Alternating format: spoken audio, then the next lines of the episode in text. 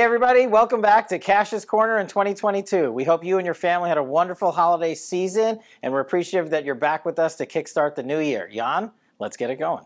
Well, it's an interesting week. Uh, there's a whole lot of uh, legal challenges related to COVID. There's one in particular I really want to talk about, one that's connected with some of the folks that you've actually worked with in the past, the SEALs. Yep.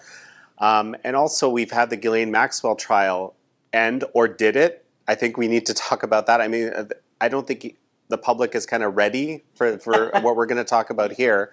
And, and of course, Elizabeth Holmes, right? And that in itself was pretty fascinating. Like, there's a number of these uh, uh, charges that were maybe will need to be retried. I don't know, but we're going to find out from you what's going on. There's a lot to be talked about, uh, so I guess we should start with uh, COVID. It's on everyone's mind. Um, so to set the scene, I think for everybody, basically where we are in January is I want to start with the statistics. So January a year ago, that is January 2021, the amount of COVID uh, positive tests we had was 200,000 uh, during that time period. If fast forward to this January of 2022, uh, we have 1 million positive COVID tests. Now, I know there have been some different variants, uh, Delta, and now we're dealing with uh, Omicron and things like that. But I think that just has to be said because not enough people are talking about how prevalent the new variant is. Um, and it's just spreading, I think, faster than anybody thought it would. And it ha- does have, unfortunately, the, the reality of having a political connotation because the new administration has come in and said, you know, vaccine mandate, vaccine mandate, vaccine mandate, and they've hit it hard and they've put in these restrictions on travel, restrictions on movement, restrictions on restaurants, restrictions on parties, restrictions on gatherings. And you would think all these restrictions would lead to a decrease in positive COVID test cases, and that's just not the situation. No, and here's the thing. So Omicron is really unusual. I actually did a op-ed kind of about this and relating some of these Omicron realities. I mean, Omicron is mutated in a way that is really kind of unexpected. Like let's just say a lot, you know. Um, at the same time, so it's it's really contagious. Like you know, I think Delta had an R naught of I think it was four. I can't I can't remember the exact number, but something like that. Like pretty contagious already. Uh, less contagious than the measles. You know, I've been discussing this with a number of experts, but Omicron is something like seven to ten R naught. That, oh. that what that actually means is that every person that's actually infected, and that by the way that means symptomatically, like they've got some symptoms that right, um, is actually going to spread it to seven to ten other people. Right. Wow. That that is kind of an explosive, and these these are preliminary data. Right. I don't we don't know what the actual number. Just to be clear. Right. Um, but it means what it means is that essentially everyone who doesn't have natural immunity to it uh, uh, is going to get it. It's it's almost impossible to stop. There's basically no there's there there unless you kind of avoid humanity altogether forever. And I know people that so, had COVID a year ago and have now tested positive again a year later, and maybe that's the Omicron variant. Well, and so the testing this is this is also really interesting and it's contested right now. So there's some there's been some evidence that Omicron actually breaks through natural immunity, but natural immunity typically is pretty bulletproof right? And there's a ton of literature to suggest that it is. And people, the, the, the people that have been saying that, oh, it looks like Omicron is breaking through natural immunity, now they're looking at data saying, uh, not actually, it doesn't look like that anymore to me. So I don't know. We'll, we'll have to see. If it does, that will be really remarkable right? And also, you know, it, the whole situation offers us an opportunity, and frankly, this is what my op-ed was about. The whole situation offers offers an opportunity to completely change COVID policy, because as you mentioned very rightly earlier, a lot of COVID policy has simply not been su- remotely successful here in the U.S., right? So the question is, how do you change course? Well, you can use a novel variant that was that is actually kind of unexpected in a lot of ways. You can just change things and say, look, it's new and we got to change things. So that that would be a good thing to take on the policy shift based on evidence. Um, that would be one good thing that would come from this this this recent spike. Um, another good thing is that it seems like the Omicron variant is much less lethal than previous variants. So that's good, just because even though people get it, a lot less people are dying. And actually, I just read that the hospitalization rate for Omicron is much lower than a year ago when we were dealing with the other variants. So that's also a good thing. It means a lot less people who are testing positive with uh, the, the CCP virus are going to the hospital.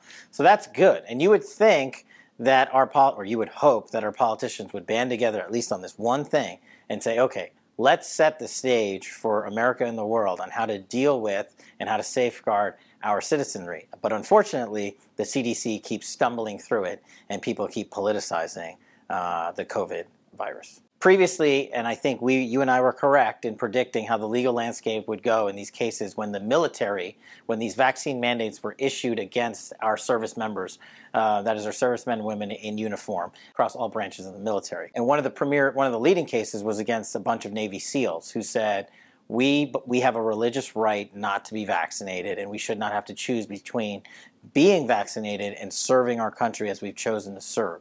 And they took their case to federal court, and I think we predicted a few weeks on our program that they would win, and they just did win an injunction in federal court.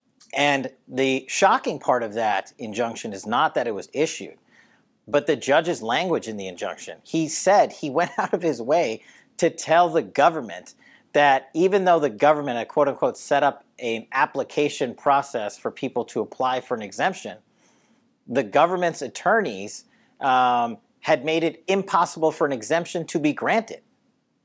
So the judge called them out on their basically their false pretext of a application for exemption, which is shocking, right? You're saying you, the government, are telling DoD members, oh, well, you can apply for an exemption, but the test is jerry rigged and the judge called him out on that. So the SEALs won their injunction, and there's over a thousand military members that have been kicked out of the military because of the because of the vaccine mandate requirements. I think this the case of these 35 some SEALs is the first one that um, is going to uh, cause a lot of change in the policies at the Department of Defense, and I'm glad this judge issued the injunction.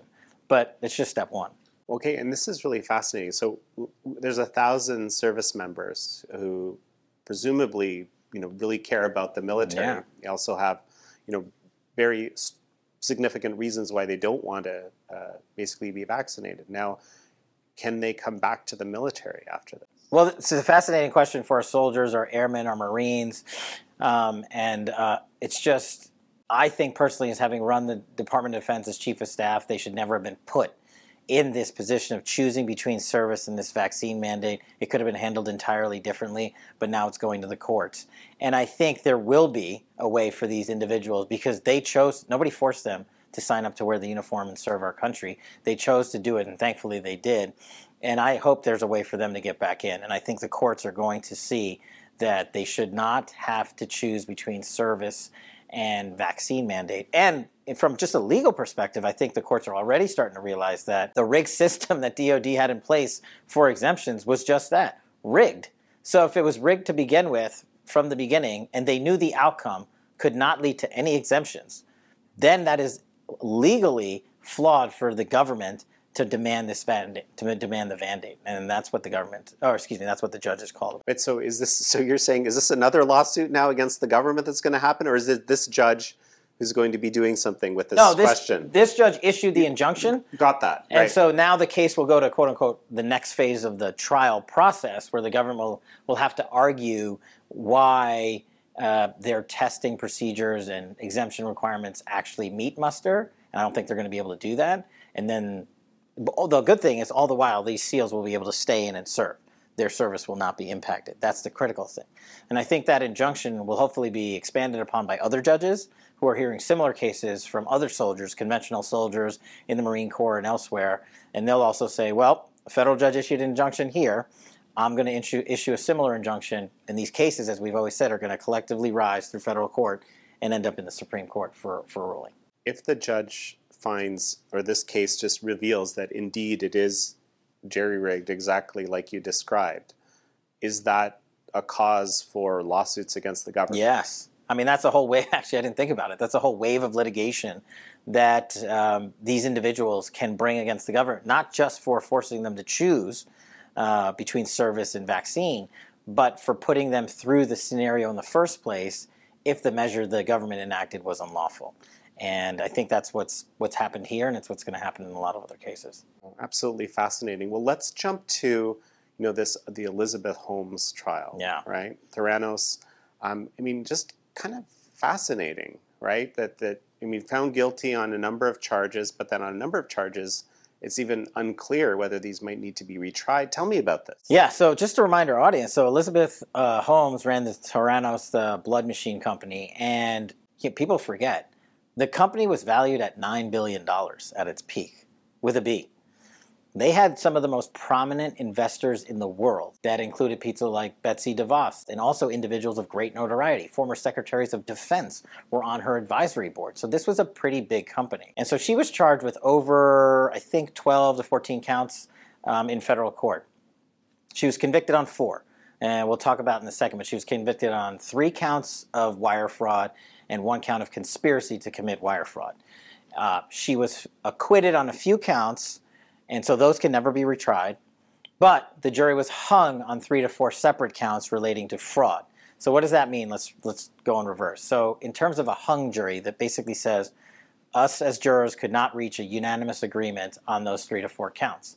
The government has to make a decision. Do we retry Elizabeth Holmes on those three to four counts? They can.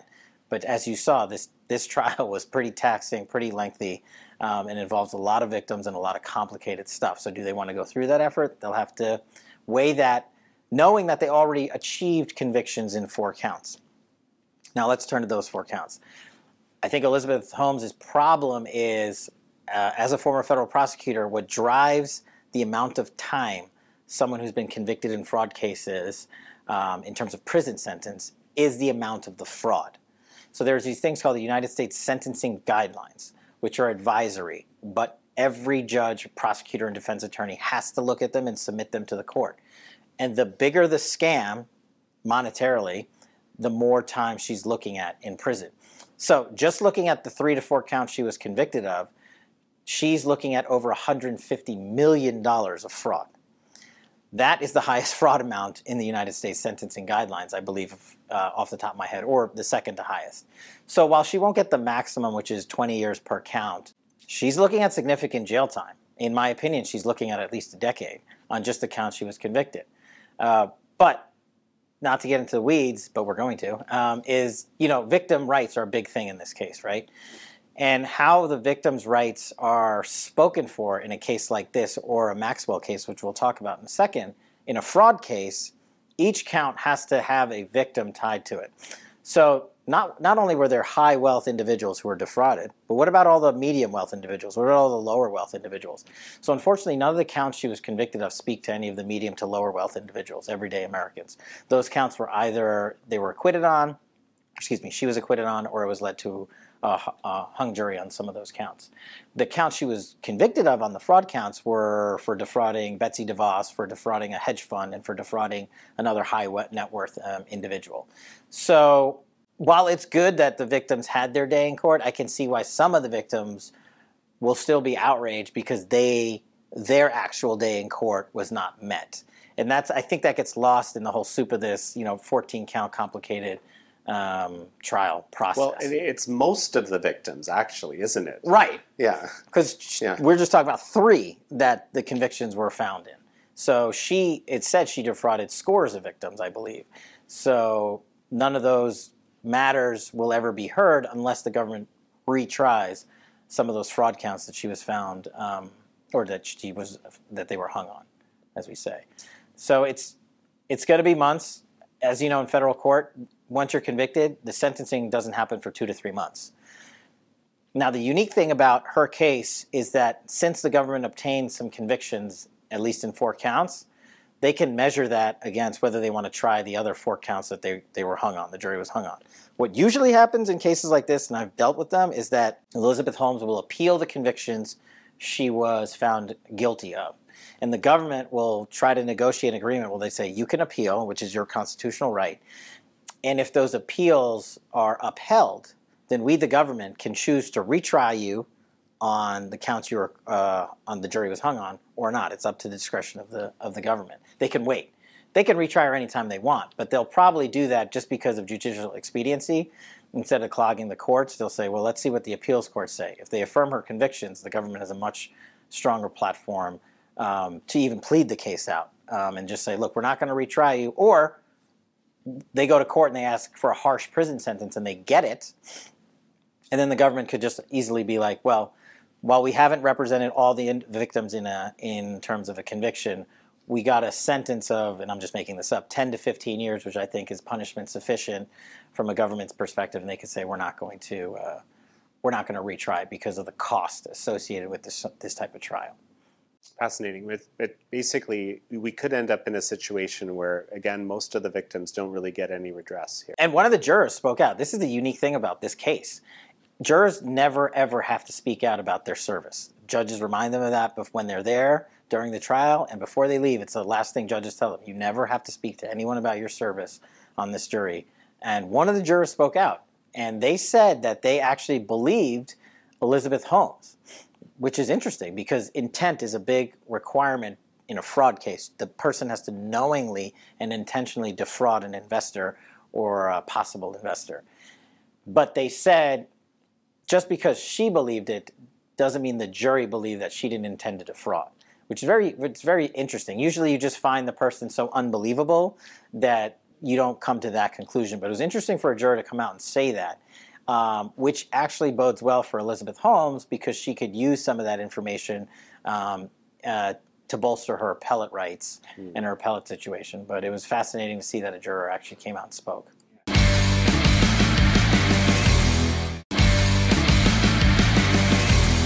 Yeah, absolutely fascinating, frankly. Well, let's jump to Ghislaine Maxwell. Now, this is this is the thing. So I'll just tell you the thing that I'm most curious about, probably a lot of people are very curious about, is that of course she did get convicted on a number of very serious charges.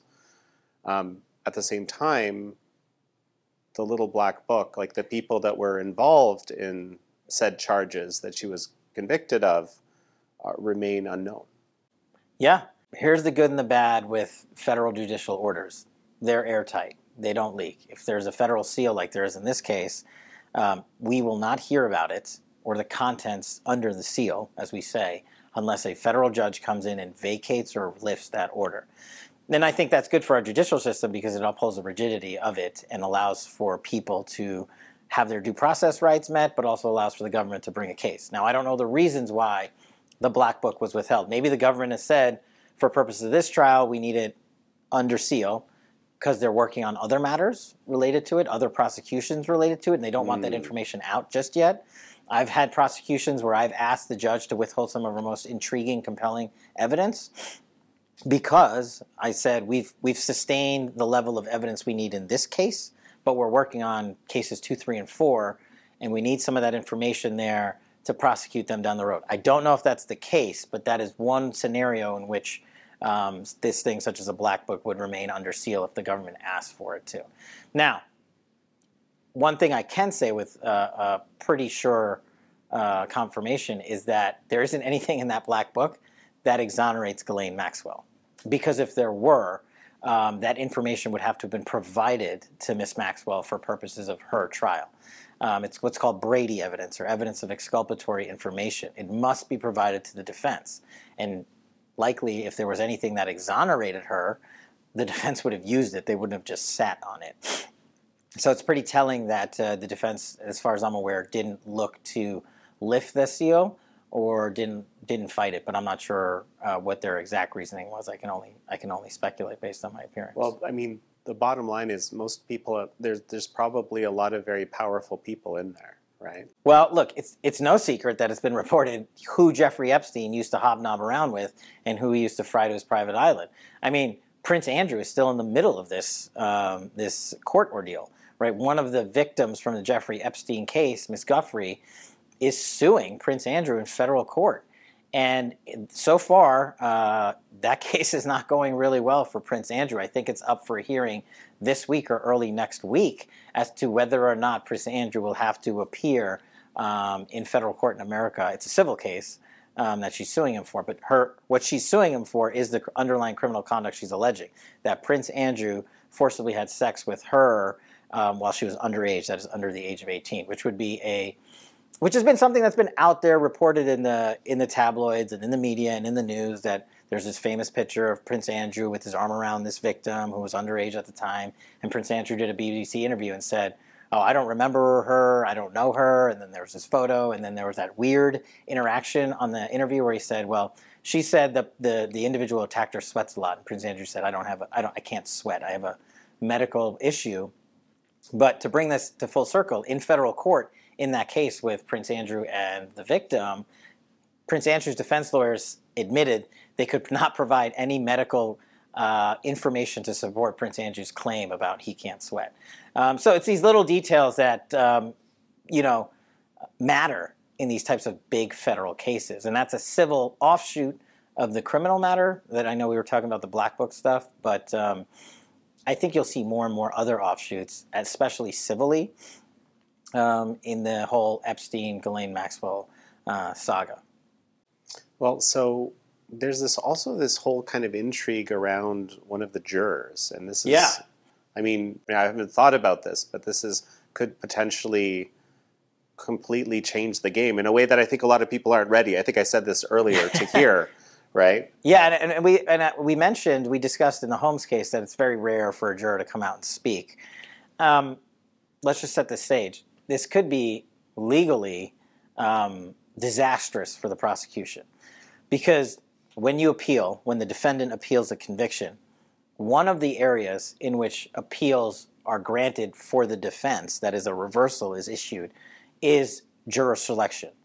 It's one of the biggest areas. Like, if there's a mistake made in jury selection, then that is one of the areas that is most often what we call the cause for reversible error.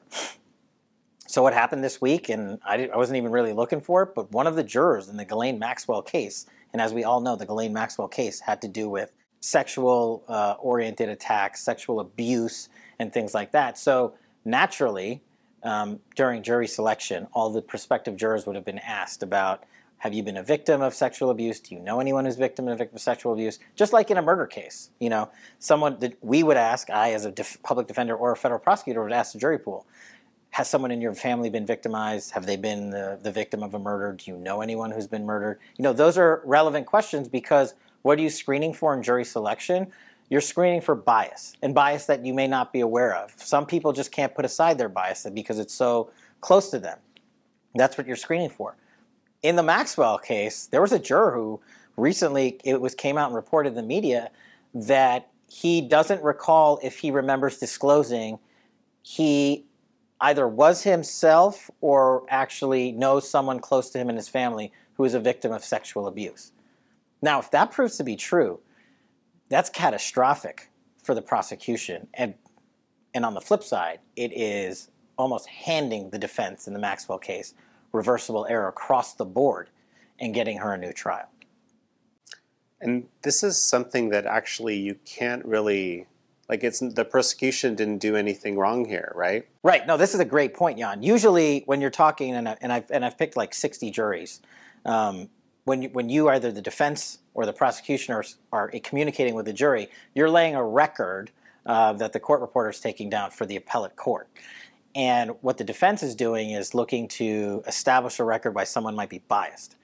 The prosecution is doing is looking to establish the record why, even though that information was brought out, and rightfully so, this person can set aside those biases and be a neutral arbiter. And that's the judge's ultimate responsibility as well. But as you alluded, if the juror isn't forthcoming with that information that's directly relevant to the charges in the case, then it's not on the prosecution or the defense or the judge. They didn't know. But the fact that they didn't know doesn't absolve um, the the appellate issue. It in this instance, um, if this pans out, uh, if this reporting pans out to be true, I would think that Ghislaine Maxwell will probably receive another trial, um, and that's just. Can you imagine if the world has to go through this yet again? I mean, yeah, it's uh, again fascinating to use my, my favorite word here, but it it really is the nuance of this. Uh, the other thing I think we should talk about is the sentencing stuff, right? So a lot of people related to the Black Book have come out and said, you know, Ghislaine Maxwell is now going to come out and, you know, just uh, sing a song about everybody that was ever involved with anything Epstein. It was interesting. Her brother, Ghislaine Maxwell's brother, came out and did an interview or gave a statement in the media to say uh, her sister will not be um, cooperating with the government and providing information on anyone. So you would think her brother's statement came from his conversation with his sister. And if that's the case, then she's not going to be singing a song about anybody. But the other thing people, I think, don't understand is once the government's achieved an actual conviction, there's a much less desire for the government to go to the defendant and say, hey, we just did all this work to prosecute you and take you to a jury trial and convict you in federal court of multiple counts. Um, you want to tell us about what happened? Federal prosecutors are much less um, motivated to do that once a conviction has been stained. The time to cooperate is before trial because of the resources involved in going to trial. Most people don't know this, but less than 4% of federal cases go to trial. Most are resolved by the plea process. So that just shows you how much effort and resources are involved in an actual trial. So I don't agree with people saying out there that she's now going to go and tattle on all these people in the black book and things like that because the impetus is gone for the prosecutors. They have the conviction. The new twist is the juror stuff. If the juror stuff proves to be a reversible error, the prosecutors have to rejigger the entire landscape. And maybe they go back to her and say, look, we will, you know, this will be reversible error. How about we resolve this whole case with a plea agreement? Maybe that happens. There's everything's back on the table once you find reversible error. Maybe Ghislaine Maxwell will go in and say, no, we're going to trial. We're trying the whole thing all over again. Um, so it is a, unfortunately, and we were talking about victims earlier. In this case, I think one of the unique things that the, the trial judge did in this case was he allowed um, you know, maybe I think it was like eight to 12 of the victims of Jeffrey Epstein and Ghislaine Maxwell to come in at the convicting at the conviction and speak their mind briefly, which as a victim, um, that's part of the healing process, and that's what you would want our judicial system to do. Normally, that's done at the sentencing stage, mm. which wouldn't be for two to three months. But this judge afforded the victims the right to speak at the conviction with Ghislaine Maxwell in the room, uh, which I think was unique and probably the right decision uh, to help the victims heal uh, with everything they had been through. And I wonder if they'll be back at sentencing to, to speak to the matter. I think they probably will. If not, they'll submit written submissions and probably ask for look, Ghislaine Maxwell, if she's sentenced as the sentencing guidelines recommend for the charges she was convicted of, she's going away to prison for the rest of her life. Well, it'll be really interesting to see how this all pans out. I mean, in all these cases, frankly. Yeah. Right? So, Kash, I think it's time for our shout out. So, this week's shout out goes to Nancy Merrill Justice. Thank you for your comments. Uh, on, on our board for Kash's Corner, and thank you everybody else. Uh, Jan and I read through those diligently, so please keep posting, and we'll keep reading them, and, and we appreciate your suggestions. And we'll see you next week on Kash's Corner.